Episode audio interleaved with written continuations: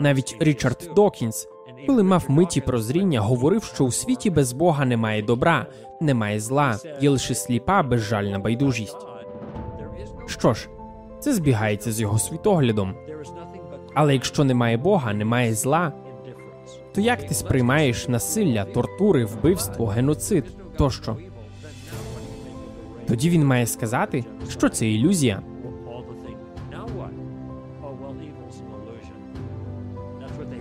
Добре, тепер я геть заплутався. Адже якщо зло це ілюзія, а ти тільки що скаржився на все це і говорив, що через це ти не віриш у Бога, але тепер приймаєш той погляд, який вимагає від тебе визнати, що ні зла, ні добра не існує, а є лише сліпа, безжальна байдужість. Допоможи мені розібратись.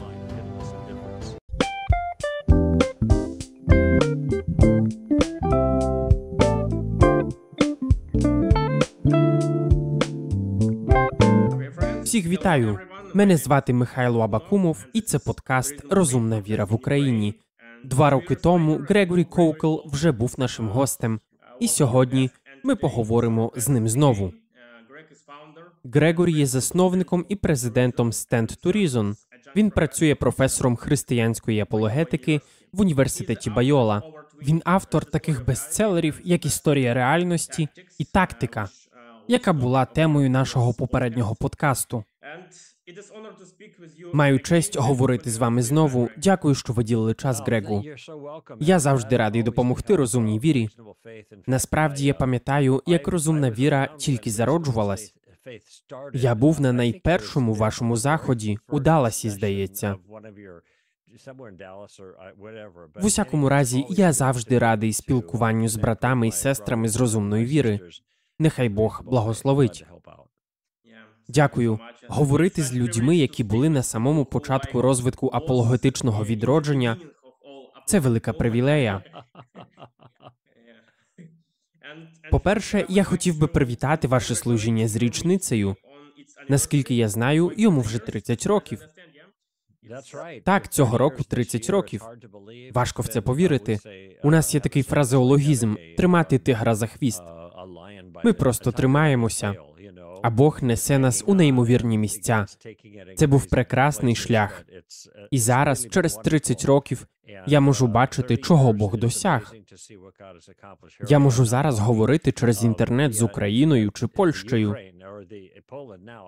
Просто неймовірно, що Бог дозволяє нам робити. Так, 30 років це велике досягнення, і слава Богу за це. Я слухав вас раніше, ще до того, як став християнином, і потім, коли вже став, а це гігантський проміжок часу. І по-друге, не можу не згадати вихід вашої нової книги Вуличні розумники, використання запитань для відповідей на найскладніші виклики християнства. Мені сподобалося читати її, точніше слухати, як і попередню роботу, тактика. Наша перша розмова відбулася ще до початку повномасштабного вторгнення, і багато чого змінилося з того часу. Звісно ж, потреба в євангелізму тільки зросла, тому почнімо з цього питання. Чому ви вирішили написати другу книгу про ефективний євангелізм? Ви сказали чому чи коли? Чому? Причина в тому, що в першу чергу мене заохочувало моє видавництво до написання книги про загальну апологетику. Я не хотів цього робити, тому що вже було достатньо хороших книг на цю тему. Біл Крек, наприклад, і багато інших. Тож я не хотів. Немає сенсу писати про те, що вже сказано, але я написав книгу Тактика, про яку ми говорили декілька років тому. Чотири роки тому було перевидання на честь 10-ї річниці, тож їй вже 14 років, майже 15. Вона дуже допомогла людям. І я подумав, що можливо варто взяти той інтерактивний тактичний підхід, описаний в першій книзі, і розвинути його. Якщо заглибитись в деталі на хвилинку, є три етапи в тактичному плані, і в усіх них використані питання. Третій етап використовує питання для створення аргументу. Я подумав, що є багато питань, з якими стикаються християни.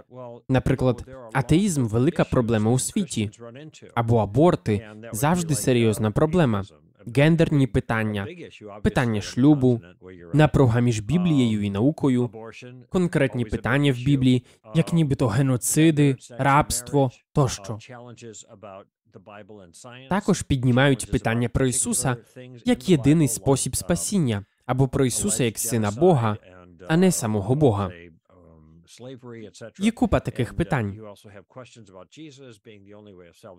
Я намагався відповісти на них через Stand to Reason і подумав, що можу взяти написаний мною матеріал і поєднати його з тактичним планом дій і допомогти людям розібратися з, скажімо, атеїзмом. Є багато різних проблем з ним. Але як нам відкрити цю проблему людям, використовуючи питання? В цьому докорінна відмінність книги. Тож я подумав, що можу внести свій вклад в цю царину і написав цю тактичну книгу з унікальним підходом. Так, люди й до цього говорили про використання питань, але ця книга отримала багато уваги. Я подумав, що можу поєднати дві концепції, можу взяти загальну апологетику, і замість того, щоб розбиратися і розповідати людям, що не так з атеїзмом, наприклад, можна використати питання, щоб показати їм, що не так з атеїзмом. На мою думку, це найпотужніший інструмент. Як говорив Ісус, треба бути проникливим. Це найефективніший спосіб залучити людей без їхнього напруження і набагато легший і для християнина. Тому моя ідея поєднати це стала причиною для написання ще однієї книги і розширити тактику в цій новій книзі, яка зветься Вуличні розумники.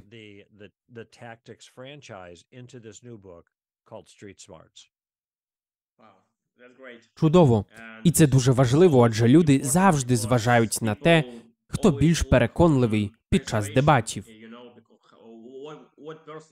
В дебатах це дуже важливо. Саме так, дебати це досить незвичайна річ. Я брав участь у деяких, але більше не хочу, тому що це небезпечно.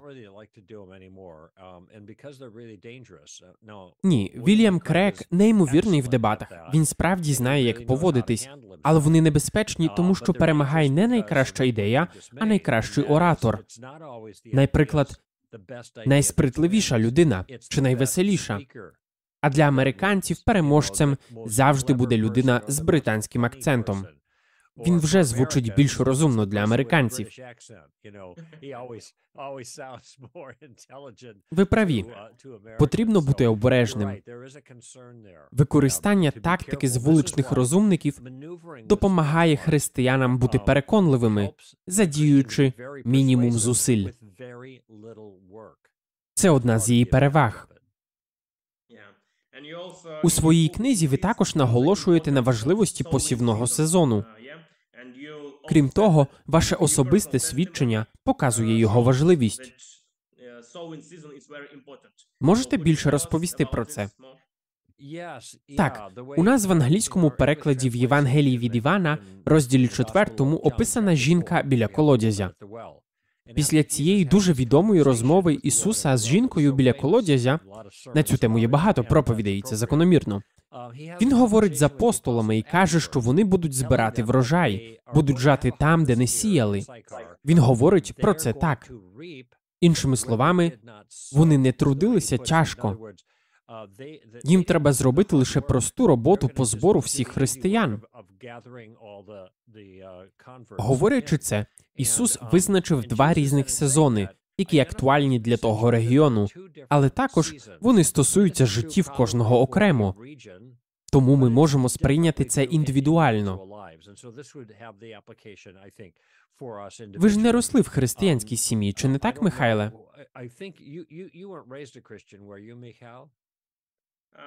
Я ріс в сім'ї християн, які потім стали скептиками і пішли з церкви.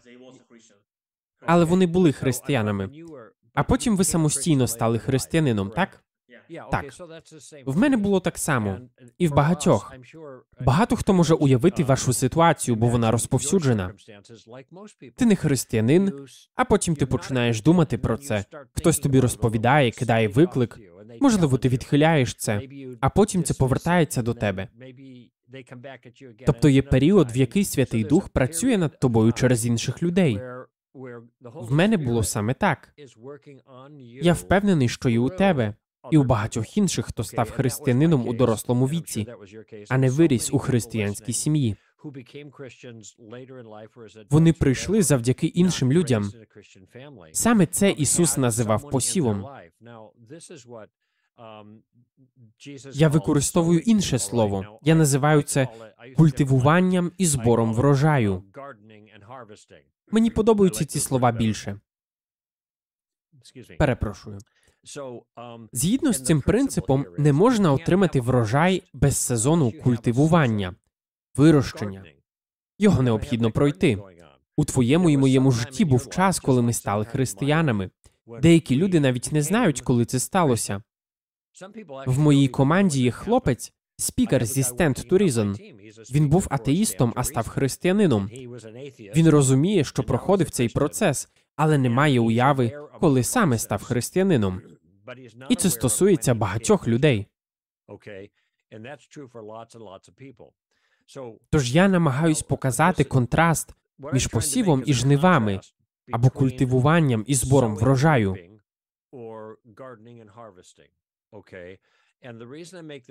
Я показую цей контраст, тому що багато хто в Америці, і я думаю, в інших частинах світу мають ідею про те, як працює євангелізм.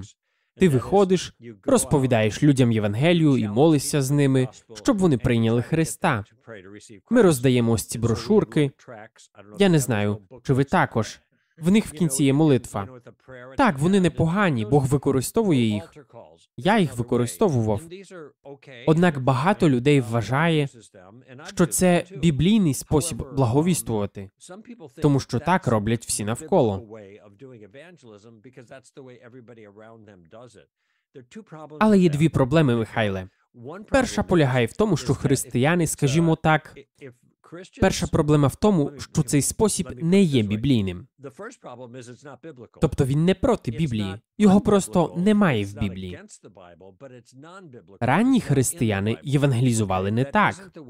В книзі дій або в Євангеліях немає закликів до покаяння.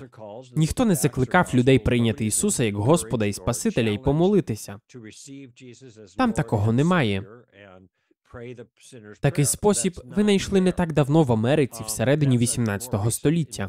Тоді це почалося. Заклики до покаяння тощо. Так християни бачили це. Добре. Звісно, так можна робити.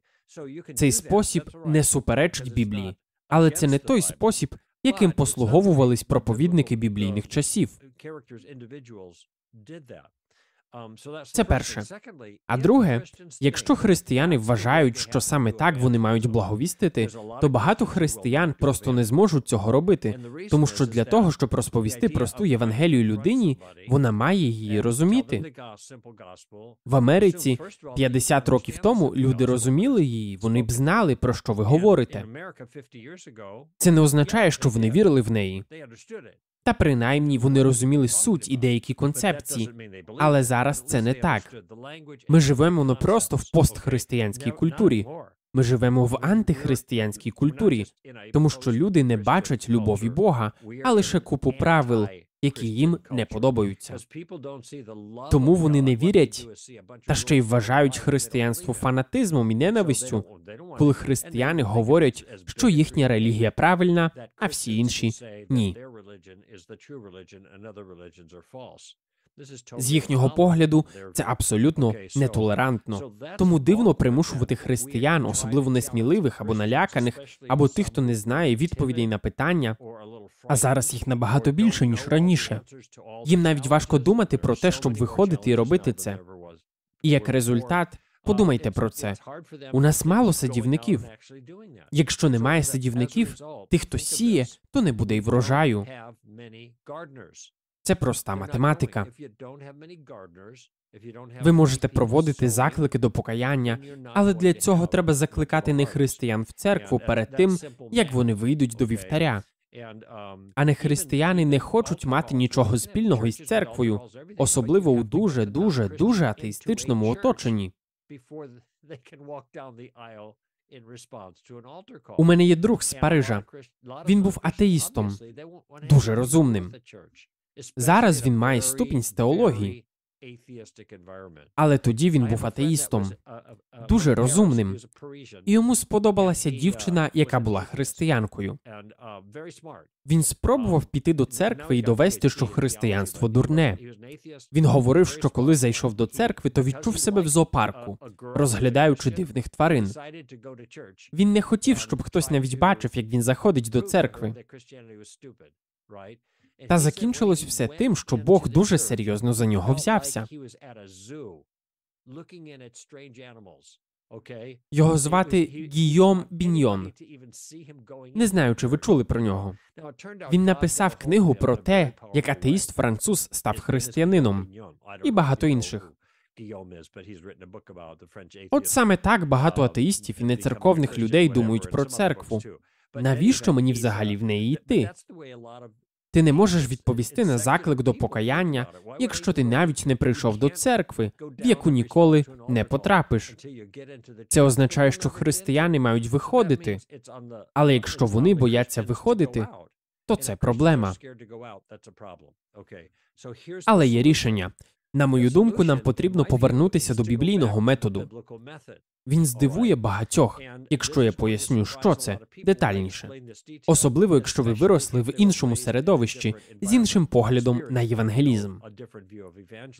Я взагалі не переживаю про врожай і навіть не намагаюсь його зібрати. Я навіть не маю мети, щоб людина помолилась і прийняла Христа, коли я говорю з нею на духовні теми. До речі, я не робив цього вже 30 років, не молився з кимось про прийняття Христа. Я сміюсь, тому що дехто думає, а особливо американці. Оце невдаха. Він ні з ким не молився молитвою покаяння. Однак це показує, що в їх розумінні успіх євангелізму вимірюється кількістю людей, які прийняли Христа, які відгукнулись.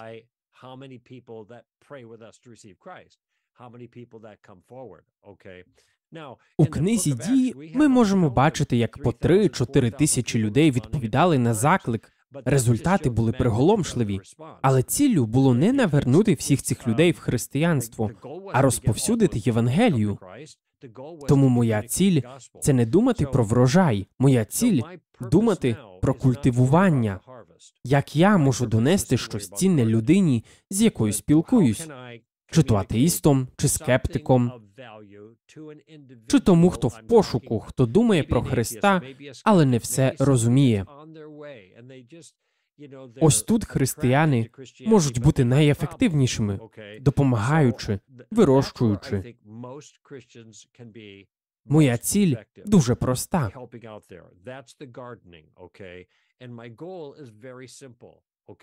У нас в Америці є приказка. Не знаю, може, у вас в країні є щось схоже. У взуття може потрапити камінь. Ми говорили про це декілька років тому, обговорюючи тактику. Прогулюючись, ми можемо відчути, як у взуття попав камінчик. Можна йти далі, але він буде дратувати, тож треба його дістати. Ми зупиняємось, знімаємо взуття, дістаємо камінь і тоді йдемо далі. Суть цієї метафори в тому, щоб дати людям тему або дві для роздумів, що трохи їх дратує в хорошому сенсі. Я маю зробити так, щоб вони задумались, а не просто викинули його, поглянули на християнство у світлі свого світогляду. І це моя єдина ціль. Я не повинен переживати про те, як довести їх до Христа або примусити помолитися. Іноді ми намагаємося вирвати плід, але він ще не достиг. Ми лише тягнемо і тягнемо, та це не найкраща ідея. Я думаю про концепцію культивування, дати щось, над чим можна подумати. Трохи тут, трохи там. Якщо думати про садівництво як метафору, якщо ви маєте сад, у нас раніше був сад на задньому дворі, і вся сім'я працювала там. Кожен мав свої обов'язки: поливати, садити, сапати, рвати бур'ян. Вся сім'я брала участь в цьому процесі. Кожен з нас робив щось трохи тут, трохи там. Я хочу, щоб люди думали саме так про культивування і садівництво. В євангелізмі ми також всі в одній команді. Кожен робить якусь невелику частинку. Якщо всі ми працюємо, сад росте, і плоди стають готовими до збору. Ось в чому суть. Я коротко розкажу вам своє свідоцтво як приклад. І, можливо, ваше буде схожим, Михайле. Я часто зустрічав багато подібних історій. 28 вересня 1973 року, більше 50 років тому, якраз місяць тому я мав 50-ту річницю, мій 50-й духовний день народження. Того вечора мій брат прийшов до мене додому і почав розповідати мені про Ісуса. Він був християнином, а я ні. Я йому тоді сказав: Марку, не треба мені це вже розповідати. Я вже вирішив, що хочу бути християнином. Зверніть увагу на те, що сталося.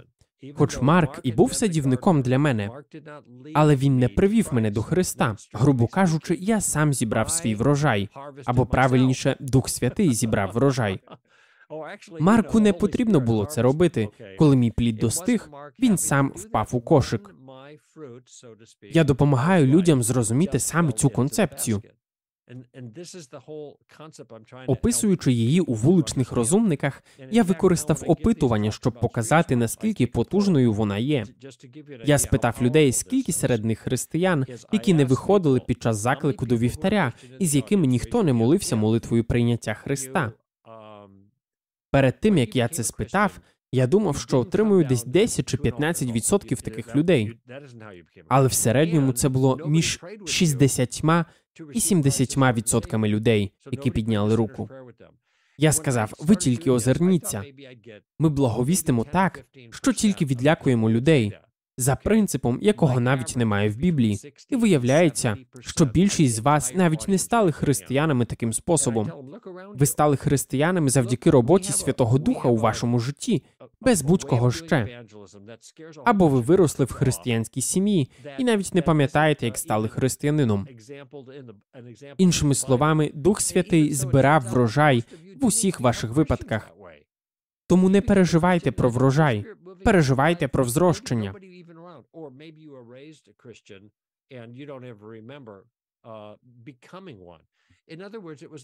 Так я обґрунтовую цю ідею у вуличних розумниках. Те саме описано і у тактиці. Але там вона не настільки добре продумана. Я лише згадую її у вступі.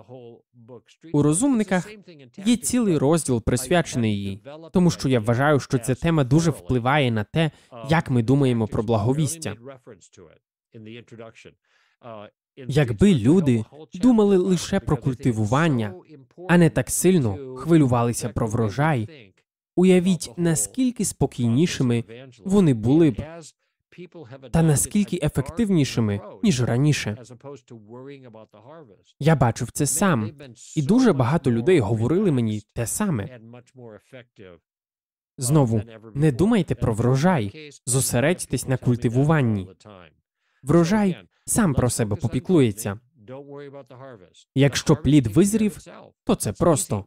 правильне культивування робить збір урожаю простішим для християн, але їм необхідні правильні інструменти. Якраз про це я пишу в тактиці і ще більше у розумниках. Дякую, Грегу. Це дійсно дуже корисно, особисто для мене. Християни мають стільки помилкових уявлень. Наприклад, багато людей питають: а що як вони помруть завтра? І тому мені треба щось сказати їм. Але якщо Бог справді все контролює, то це не є проблемою для нього. Чи не так? Так, я повністю погоджуюсь з цією думкою. Дивіться, те саме можна спитати про Ісуса. Згадайте всі розмови Ісуса. Він ніколи не наполягав на тому, щоб хтось прийняв його як Господа і Спасителя або на чомусь подібному. Навіть в історії про жінку біля колодязя в четвертому розділі Івана ми бачимо дуже яскравий і виразний діалог між нею та Ісусом. Він дуже розумно веде бесіду, дуже стримано і уважно. Він не говорить нічого напряму. Він уважний до її обставин і ситуації. Потім вона говорить, що Месія прийде і нам все пояснить, бо в неї були теологічні питання. Ісус говорить: це я, я є Месія. Але потім він не говорить. А тепер ти маєш помолитись і прийняти мене як Господа і Спасителя. Або ще щось такого роду. Наскільки ми знаємо, він не говорить нічого подібного взагалі. Тоді вона пішла розповісти про нього всім людям, про чоловіка, який сказав про все, що вона зробила. Хоч це і перебільшення, звісно. В будь-якому разі Ісус дуже її вразив. Вона питає, чи може цей чоловік бути месією?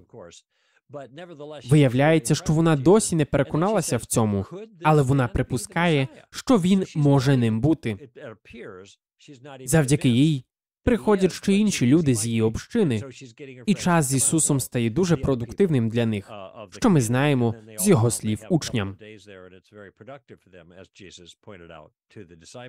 Всі ці питання, типу, а що як вони помруть завтра? Що ж, може, й помруть. Їхня кров на їхніх власних руках. Не існує магічної молитви про прийняття Ісуса як Господа і Спасителя, яка одразу направить людину на небо. Я впевнений, що ваші слухачі знають про те, що існує купа людей, які моляться молитвою покаяння, але так і не стають християнами, тому що вони не мають коріння. Тут пригадується Ісусова притча про сіяча. На трьох ґрунтах не було жодного результату, в тому числі через те, що люди не розуміють послання.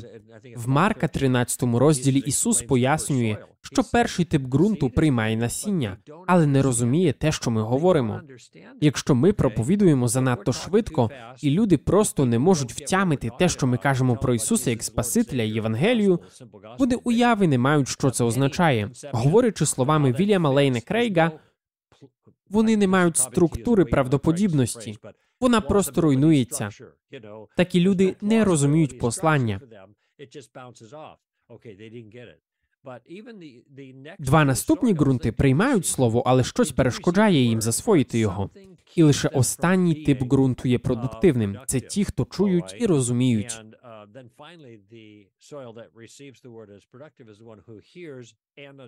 Навіть якщо люди відповідають на наш простий заклик помолитися за прийняття Ісуса як Господа і Спасителя, це не означає, що вони стають християнами. Можливо, вони не розуміють, що роблять, або роблять це на емоціях. Я не хочу квапити процес. Це моя особиста думка. Я не хочу квапити процес, тому що не хочу хибного навернення. Тому що як тільки людина переживає хибне навернення, то отримує вакцину від християнства назавжди. А я вже пробував це, не спрацювало. І вони просто зникають. Тож я хочу зробити найкраще, що можу. Я вважаю, що ось це занепокоєння про те, що буде, якщо люди помруть, це неправильне занепокоєння. Якби ми мали про це переживати, то Ісус би говорив про це кожен раз, як Євангелія проповідувалась. Але він цього не казав. Чому ж Ісус цього не говорив? Це, до речі, найкращий контраргумент. Чому Ісус цього не робив? І зверніть увагу, це питання, яке можна використати у тактичному плані дій. Воно веде нас у правильному напрямку. Якщо ми не помолимось зараз, то завтра вони помруть і попадуть до пекла. Ось що нам треба робити. Добре, але чому Ісус так не робив? Кінець суперечки. Так, це дуже корисно.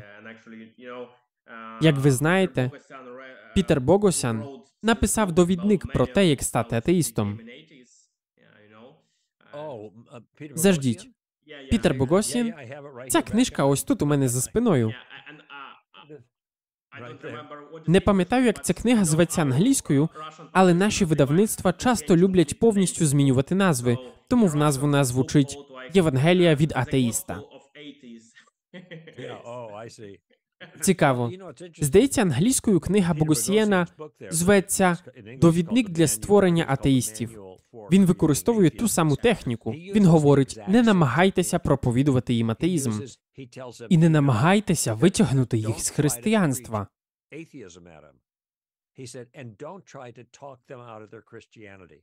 В нього є конкретна ціль переконати, що віра християн не має сенсу. А робиться це через питання про віру. В книзі є багато прикладів.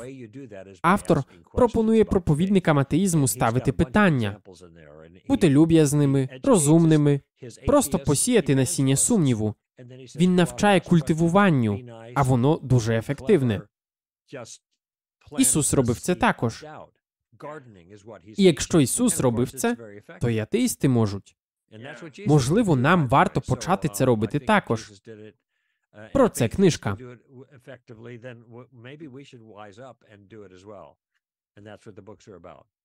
Я читав цю книжку, і автор говорив про зародки сумніву в людях і наводив дуже влучні приклади цього.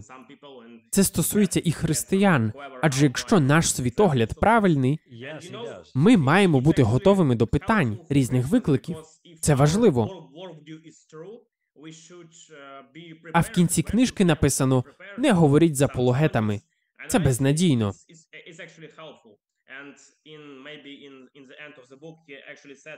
But don't speak with apologists because it's like it's, it's helpless. Саме так. Він також переглядає визначення віри, і я пишу про це в розумниках, тому що це найрозповсюдженіша тактика атеїстів, до якої християни вразливі, оскільки християни також часто мають хибний погляд на віру.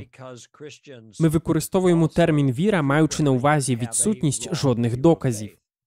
Пастори говорять всім людям у церквах, які ставлять запитання, що вони повинні мати віру, зробити стрибок віри. Звісно, це зовсім не те, чому навчає Біблія. Не існує стрибка віри. Існує крок до віри, безсумнівно. Скажімо, наступного тижня я лечу літаком в Сіетл. Я маю сісти в літак, щоб потрапити в Сіетл. Це один із шляхів потрапити туди. Але я не сідаю в будь-який літак, який мені попадеться. Ні. Я визначаю, який потрібен саме мені. І я знаю, що Дельта доставить мене. Літак не розіб'ється.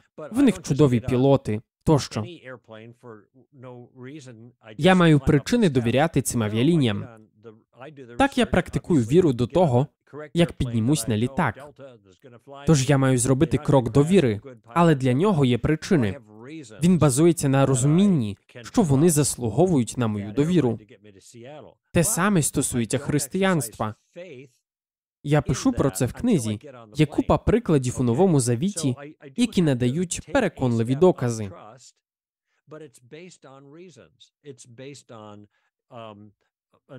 Ісус являється апостолом. Про це написано в діях, розділ перший. Павло написав, точніше, Лука написав про Павла, що він зазвичай міркував з людьми над писанням і переконував декого. Він не завжди використовує писання для своєї аргументації, а й філософів того часу, щоб за допомогою них пояснити істину про Ісуса. Це можна побачити в усій Біблії. Іван в кінці Євангелії пише, навіщо він написав її.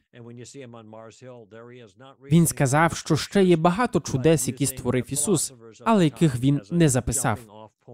Але він записав сім чудес для того, щоб читачі повірили. Це доказ. Повірити в що? Що Ісус є Месією і Сином Божим. Тут дві сторони. Він обіцяний Месія і також Еммануїл, Бог з нами, і повірити у вічне життя.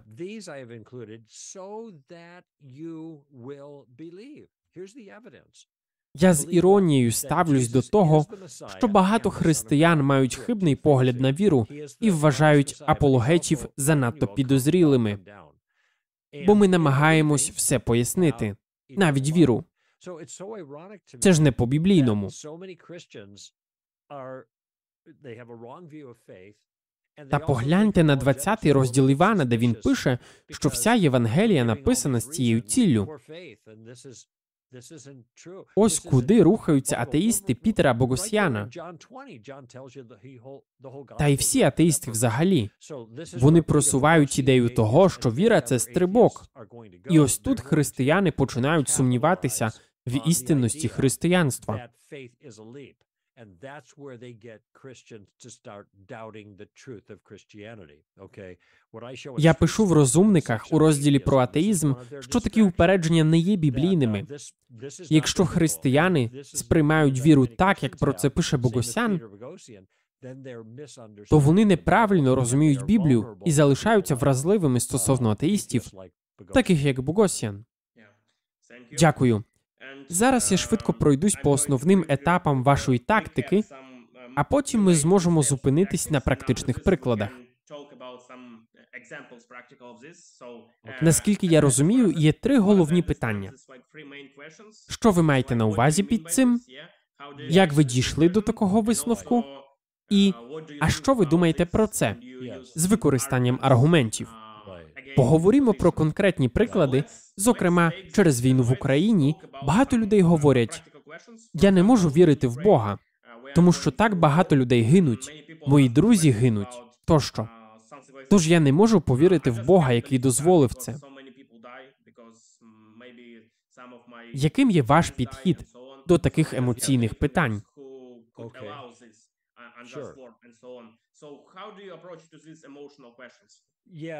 Це дуже гарне питання, особливо у зв'язку з вашими обставинами в Україні. Та звісно, такі питання виникають по всьому світу.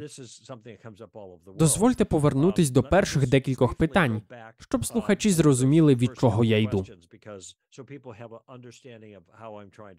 Стратегічний план має три етапи. Перший це збір інформації, форма питання, яке ми використовуємо. Що ви маєте на увазі під цим? Знову ж таки, я повторюю його, тому що ми ще повернемось до нього під час розмови. Тож, в першу чергу, я маю зібрати основну інформацію стосовно того чи іншого погляду. По-друге, треба вияснити причини саме такого погляду. Якщо я говорю з атеїстом, я можу спитати: добре, а який ти атеїст? Або в якого Бога ти не віриш? Або ж ти атеїст чи все таки агностик? Я просто намагаюсь зрозуміти. Тоді, якщо він каже ні, я атеїст, матеріаліст, існує лише матеріальний світ, отже ніякого Бога не існує по якійсь причині. Причина це наступний крок. Тоді я питаю, чому ти атеїст? Тепер я питаю про причини. Ось такі два перших кроки. Вони дуже важливі, тому що вони зазвичай ведуть до третього кроку головного питання. Питання використовують для створення аргументу. Ми намагаємось потрапити камінчиком у взуття співрозмовника, щоб примусити його трохи подумати і, можливо, засумніватися у власному погляді. Тож ми дізнаємось суть його погляду і, можливо, причини його появи. Спочатку питаємо про розуміння цього погляду, потім про шлях до нього, а тоді ставимо питання, яке примусить задуматись. Але третій етап складний, на відміну від перших двох. Будь-хто може поставити ці два питання. Можна бути християнином один день і вже це зробити, тому що ви не створюєте аргумент. Та я розповім вам секрет, Михайле, хоч ви його і знаєте. Просто поставивши ці два запитання, ви примушуєте людей думати про свій світогляд. Думаючи про нього, вони можуть усвідомити, що він не такий вже й правильний, як здавалось, тому що їх просять пояснити його. Це перші два кроки. В третьому ви використовуєте питання для створення аргументу. А ви колись думали над цим? Третє питання буде відрізнятися в залежності від різних обставин. Наприклад, є людина, яка не може повірити в Бога, скажімо, через зло в світі. В Україні зараз багато прикладів цього. В своїй книзі я висвітлюю різні шляхи відповісти на проблему зла. Чому Бог дозволяє зло в світі? Існують різні гіпотези. Сам Бог ніколи не давав чіткої відповіді. Тому треба розмірковувати, і деякі гіпотези непогані.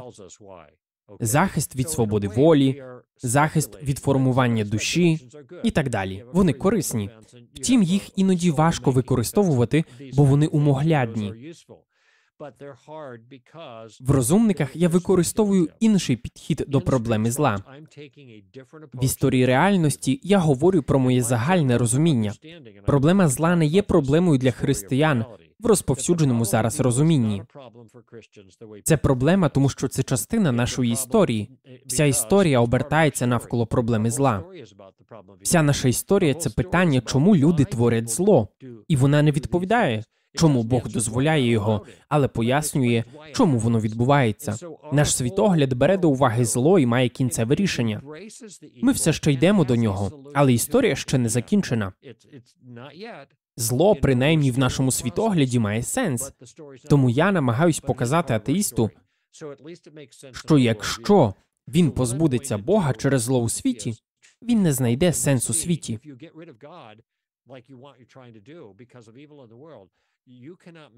Отже, це передісторія, яку я розповів у книзі Вуличні розумники.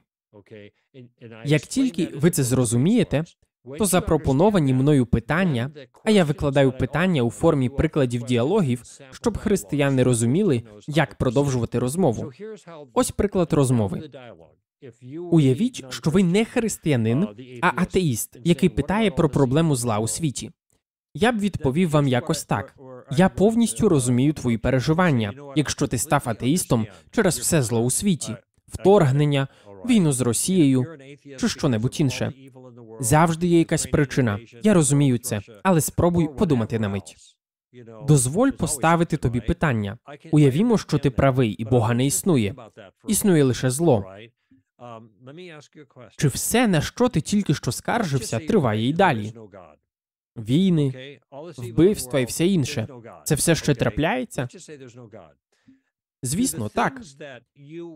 І це все ще зло. Так, це зло.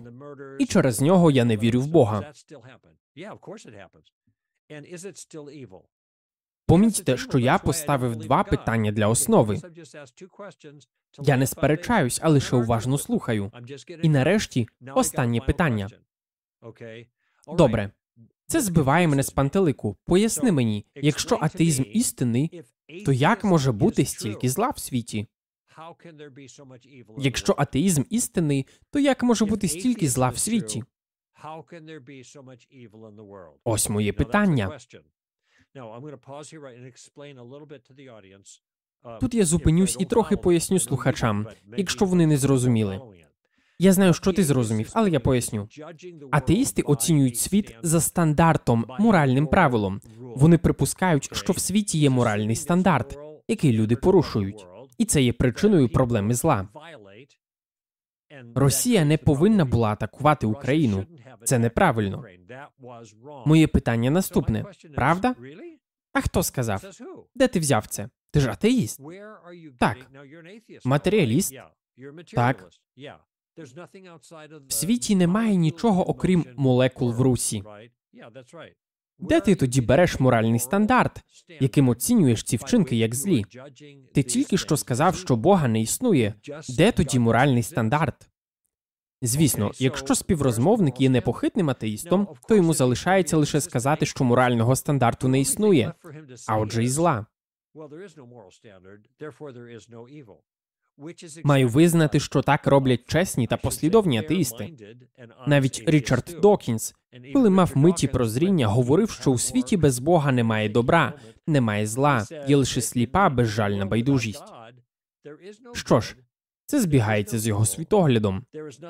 Але якщо немає Бога, немає зла, то як ти сприймаєш насилля, тортури, вбивство, геноцид тощо?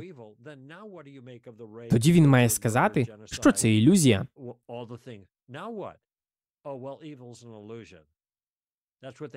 Добре, тепер я геть заплутався.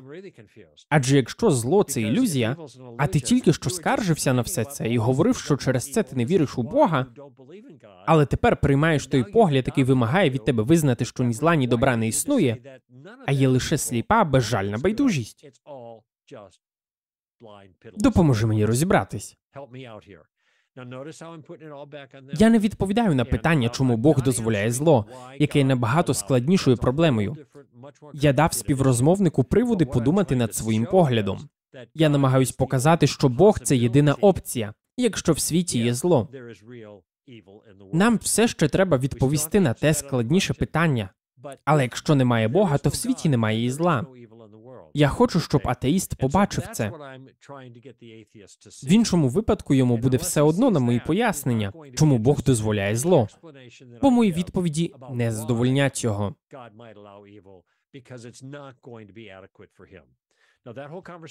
Ця розмова записана в книзі. В першій частині розділу я пояснюю, що не так. А тоді як вирішити проблему, використовуючи питання в розмові в певній послідовності.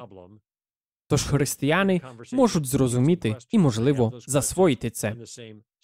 Головна мета примусити атеїста подумати, що з його світоглядом щось категорично не так.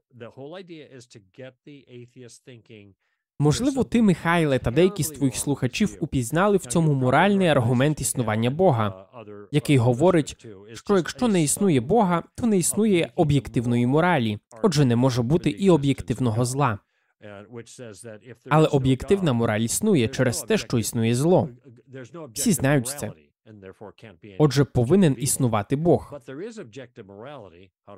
Вільям Крейг пояснює цей аргумент у філософській формі, а я використав його просто в розмові для розуміння його атеїстом. Я не проповідую атеїстові. Я використовую питання, щоб він задумався.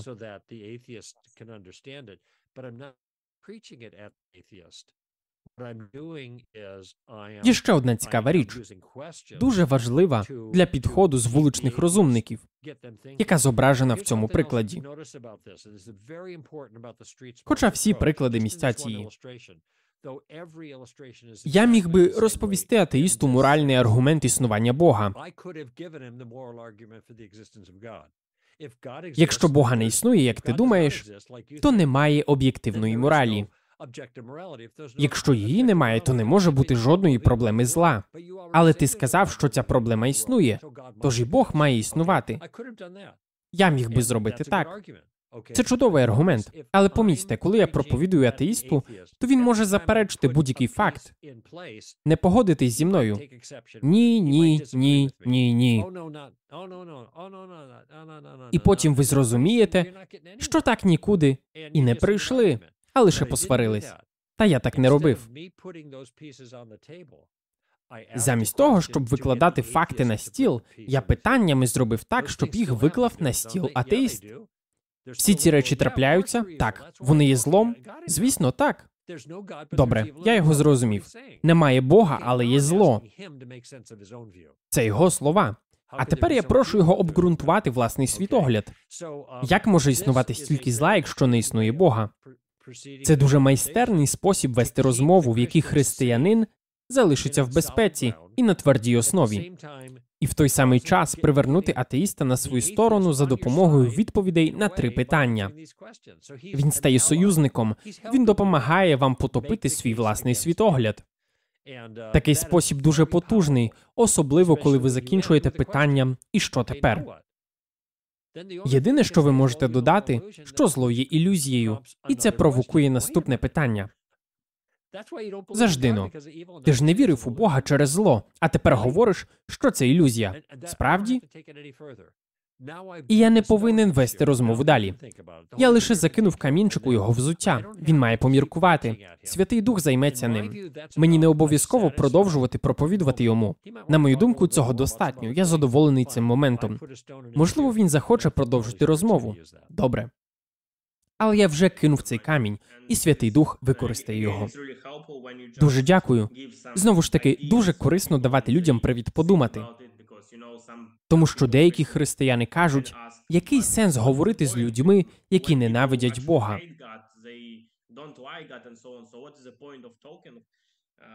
Чи є сенс говорити, адже не можна переконати людей, які не хочуть і яким не подобається вірити в Бога. Але ми обираємо найпростіший підхід. Просто даємо людям привід подумати. Це задача Святого Духа. Я твердо в цьому переконаний. І ти вже про це говорив раніше. Ми не відповідальні за тих, хто приходить до Христа. Святий Дух грає цю роль. Звісно, різні люди мають різні уявлення стосовно того, наскільки скільки вона в себе включає, але всі ми згоджуємось на абсолютній необхідності Святого Духа. Очі людей засліплені дияволом. Це написано в другому посланні до Коринтян 4. Весь світ лежить у злі. Це 1 Івана 5. Диявол ловить людей в тенета, щоб вони виконували його волю. Це 2 Тимофію 2. Весь світ лежить у владі. У нас сильний ворог, який працює з людьми, які працюють на нього через плоть. Вони не люблять істину, тож нам потрібен Святий Дух. Наша робота це відкрити їм істину настільки точно, доброзичливо і переконливо, наскільки можливо. З того моменту ми довіряємо людей Богові. Після розмови може здатися, що людина не звернула на послання жодної уваги, але ми не знаємо, що робить Господь. А згодом можна дізнатися, що Дух Святий активно працював над душею через те, що ми сказали, хоч не побачили цього спочатку. Тому залиште це Богові, не переймайтеся. Моліться за ту людину. Благовіствуйте дружелюбно, доладно, вірно, істинно і переконливо, але дозвольте Богові перейматися за результат. Саме так, дякую. Візьмімо ще, можливо, більш практичний виклик для нашого суспільства. Аборти. Це питання не настільки нагальне в нас, як у США, але воно також має місце і стає все більш актуальним. Який спосіб говорити про аборти ви б порадили християнину у розмові з тим, хто підтримує їх?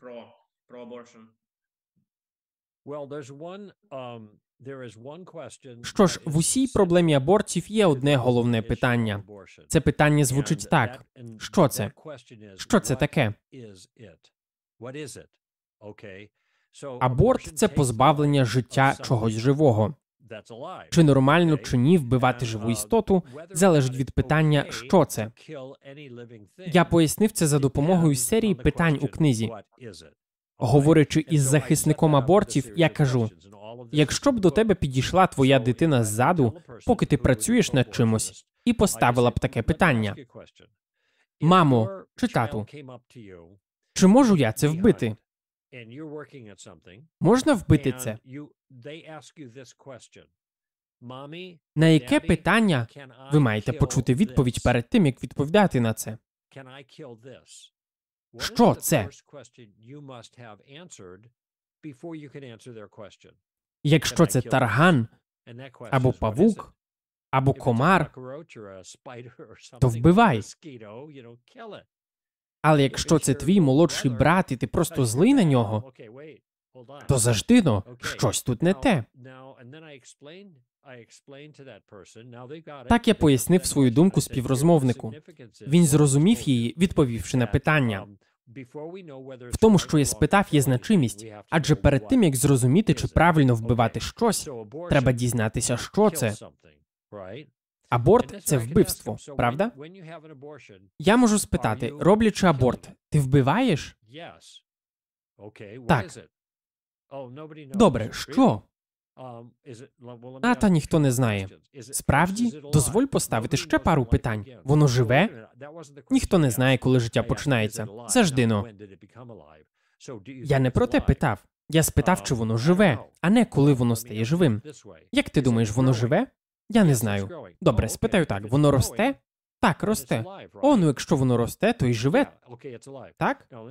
Ну, виходить, що так. Зупинюсь тут на мить. Зверніть увагу на те, як я формую питання щодо цієї важливої проблеми. Я використовую питання, щоб співрозмовник зрозумів і погодився. Це важливо. І тоді я питаю, що це. Він може намагатися ухилятися, але з моїми питаннями відповідь стає очевидною, якщо питання побудовано правильно.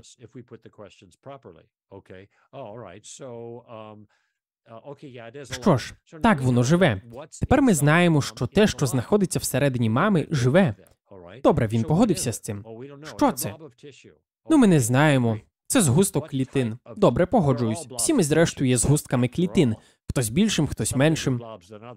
Можна пожартувати. Але що за згусток? Тіло матері. Справді? Скажімо, у нас в Штатах є серіал NCIS полювання на вбивць. Ви, мабуть, чули.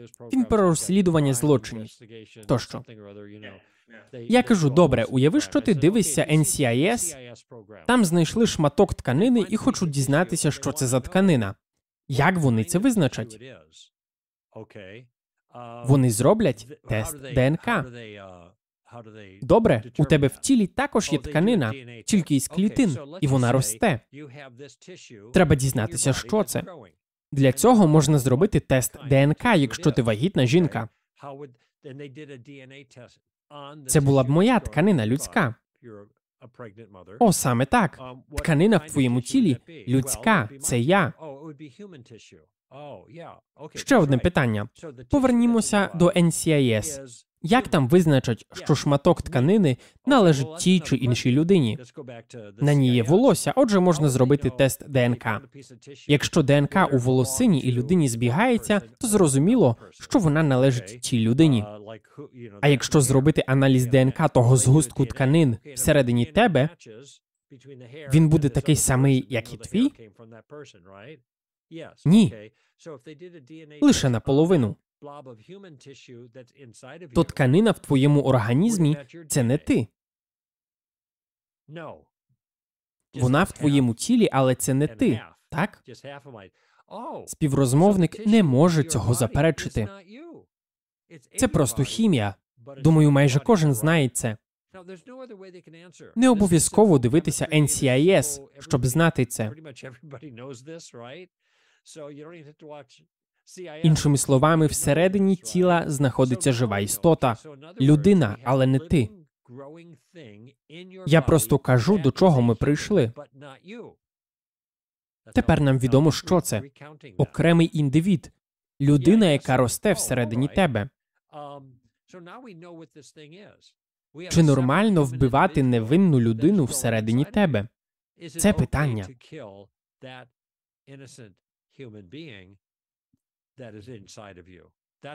Я трохи скоротив цей діалог. Він і багато інших описані в книзі. Я хотів допомогти християнам побачити суть проблем в цьому випадку стосовно руху проти абортів. Це питання стосується і не християн також.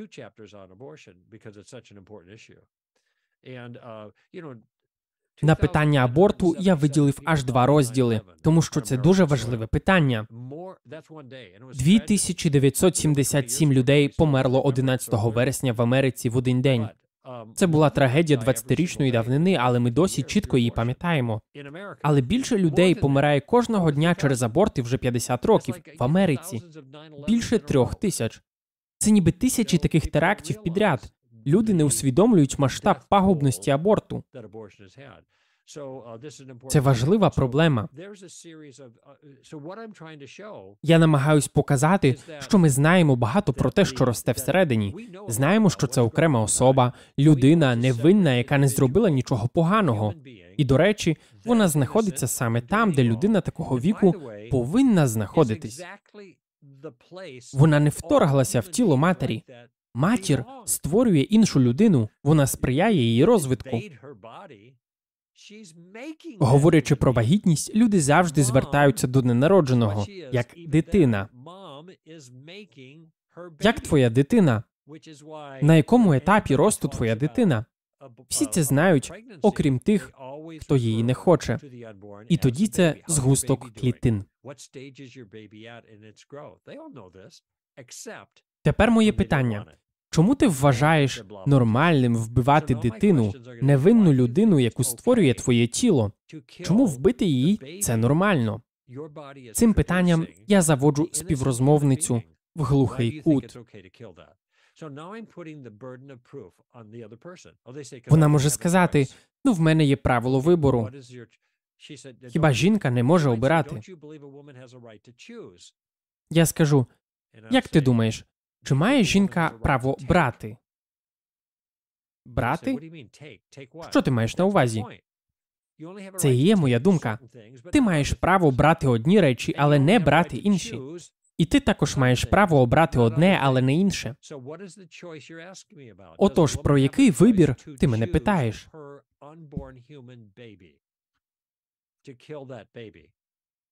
Чи має право жінка обрати вбивство своєї ненародженої дитини? Чому ти вважаєш, що вона має на це право? Зверніть увагу, це ще одне питання. В певному розумінні я завжди здійснюю тиск на співрозмовника, щоб привести його до розуміння проблеми за допомогою фактів. Яким чином? Ставлячи декілька питань і заохочуючи співрозмовника до відповідей. Тому вони вже не зможуть втекти від них. Згусток клітин. Що ж, ти теж. Але цього мало є дещо більше. Тому тут є послідовність, і до речі, коли я роблю це, я повністю розслаблений. Я ж не проповідую. Я знаю, що роблю. Ставлю питання без напруження, тому що я за кермом розмови, так би мовити. Так можна зробити розмову дієвою. Звісно, я можу і не переконати людину. Є ще купа різних аргументів на захист аборту.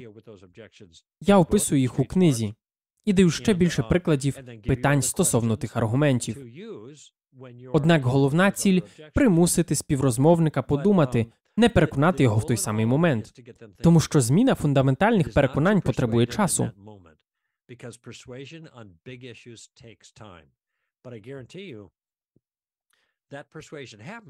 Та я можу гарантувати, що вона трапляється у житті багатьох з часом. І за бортом також. Це не таке складне питання, воно просте. Складно підібрати правильну відповідь. Я все розумію, життя таке. Але якщо в тебе дворічна дитина і тобі з нею важко, ти ж її не вб'єш. Так не можна. Можна справлятися по-різному, але ж не вбивати. Приблизно так ми маємо справу з питанням абортів. Є багато різних підходів, і всі вони описані в двох розділах про аборт. Вони допоможуть зрозуміти, як діяти, принаймні на початку, закласти основу. Найважливіше питання що це? Дуже дякую. Після такого пояснення все стає настільки очевидним і логічним, що такого висновку уникнути неможливо.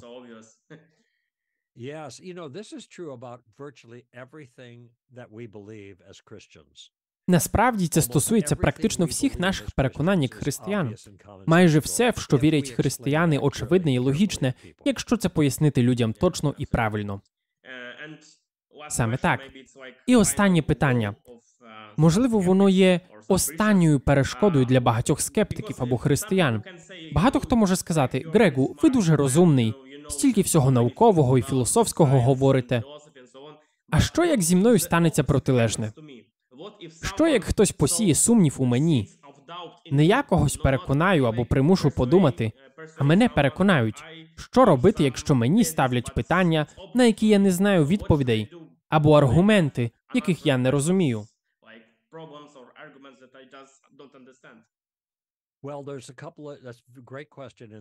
Чудове питання.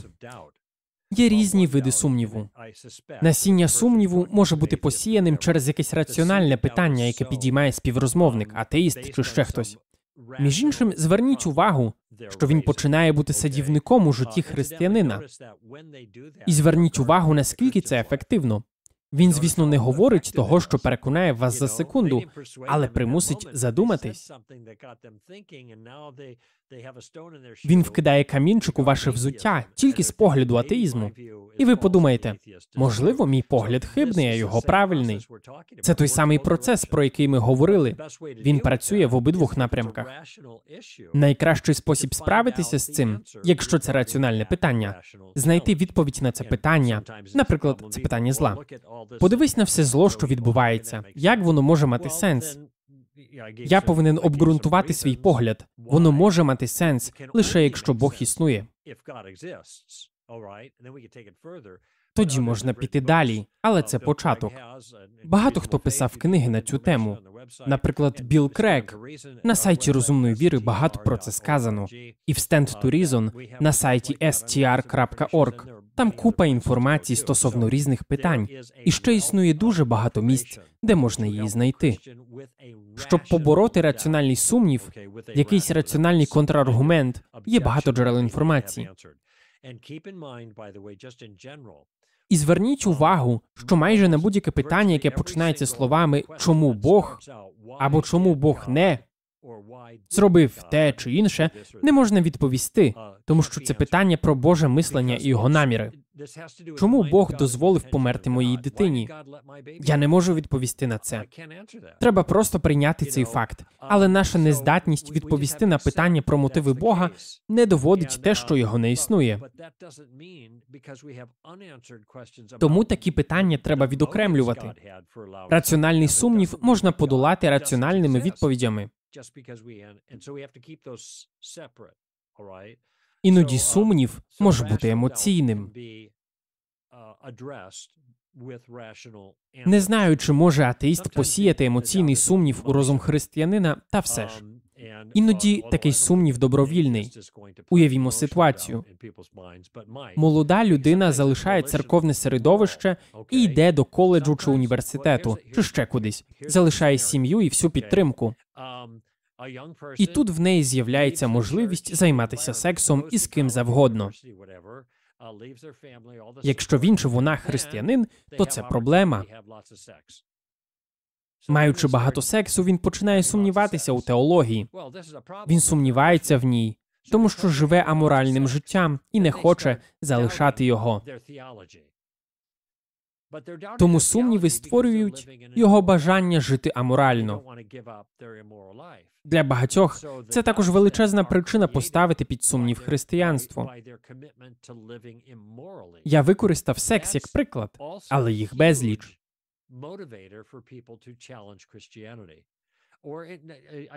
Або іноді люди можуть сказати: я не люблю правила. Мені не подобається, що християнство вказує мені, що робити. Найчастіше це у сексуальній сфері, та й у інших сферах. Проблема в тому, що це Божа ціль. Він створив світ саме так, і ті обмеження, які він дав для нашого добра. Звісно, якщо ти молодий, шалений, невпинний, то ти не віриш в це, не усвідомлюєш, що може несподівано статися на дорозі, наприклад, і думаєш, що Бог забрав усі веселощі з мого життя. Таку проблему можна пояснити лише дивлячись на її суть. Проблема справді в тому, що теологія погана, що недостатньо доказів Бога або Воскресіння Христа, чи просто в тому, що тобі це не подобається.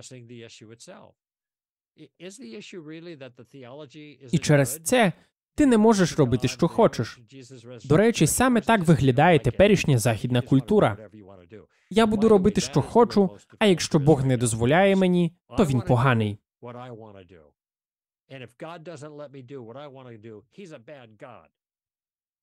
Мені це нагадує про моїх дочок. Зараз вони підлітки. Та коли вони були молодшими, я говорив їм про кордони, а вони казали, що я злий. Всі батьки проходять це. Зверніть увагу, якщо людям не давати, що вони хочуть, вони кажуть, що ти злий. То був перший раз, коли я усвідомив це, Михайле. Те саме відбувається в культурі. Люди вважають, що якщо Бог не дозволяє робити все, що я хочу, то він злий. Та він не злий, він добрий, якщо ставить кордони, так само як батьки захищають дітей. Бог діє так само. Дуже дякую вам, що приділили час. І знову ж таки, для наших слухачів я рекомендую книги Грега Вуличні розумники і тактика. Це чудові роботи. Я дуже рекомендую всім. Сподіваюсь, що їх перекладуть українською в майбутньому. Також сайт str.org, якщо я не помиляюсь, це сайт Грега і його команди апологетів. Чудовий сайт, а також подкасти, з яких я багато дізнався за всі ці роки. Дуже вам дякую за служіння, і нехай Бог благословить вас.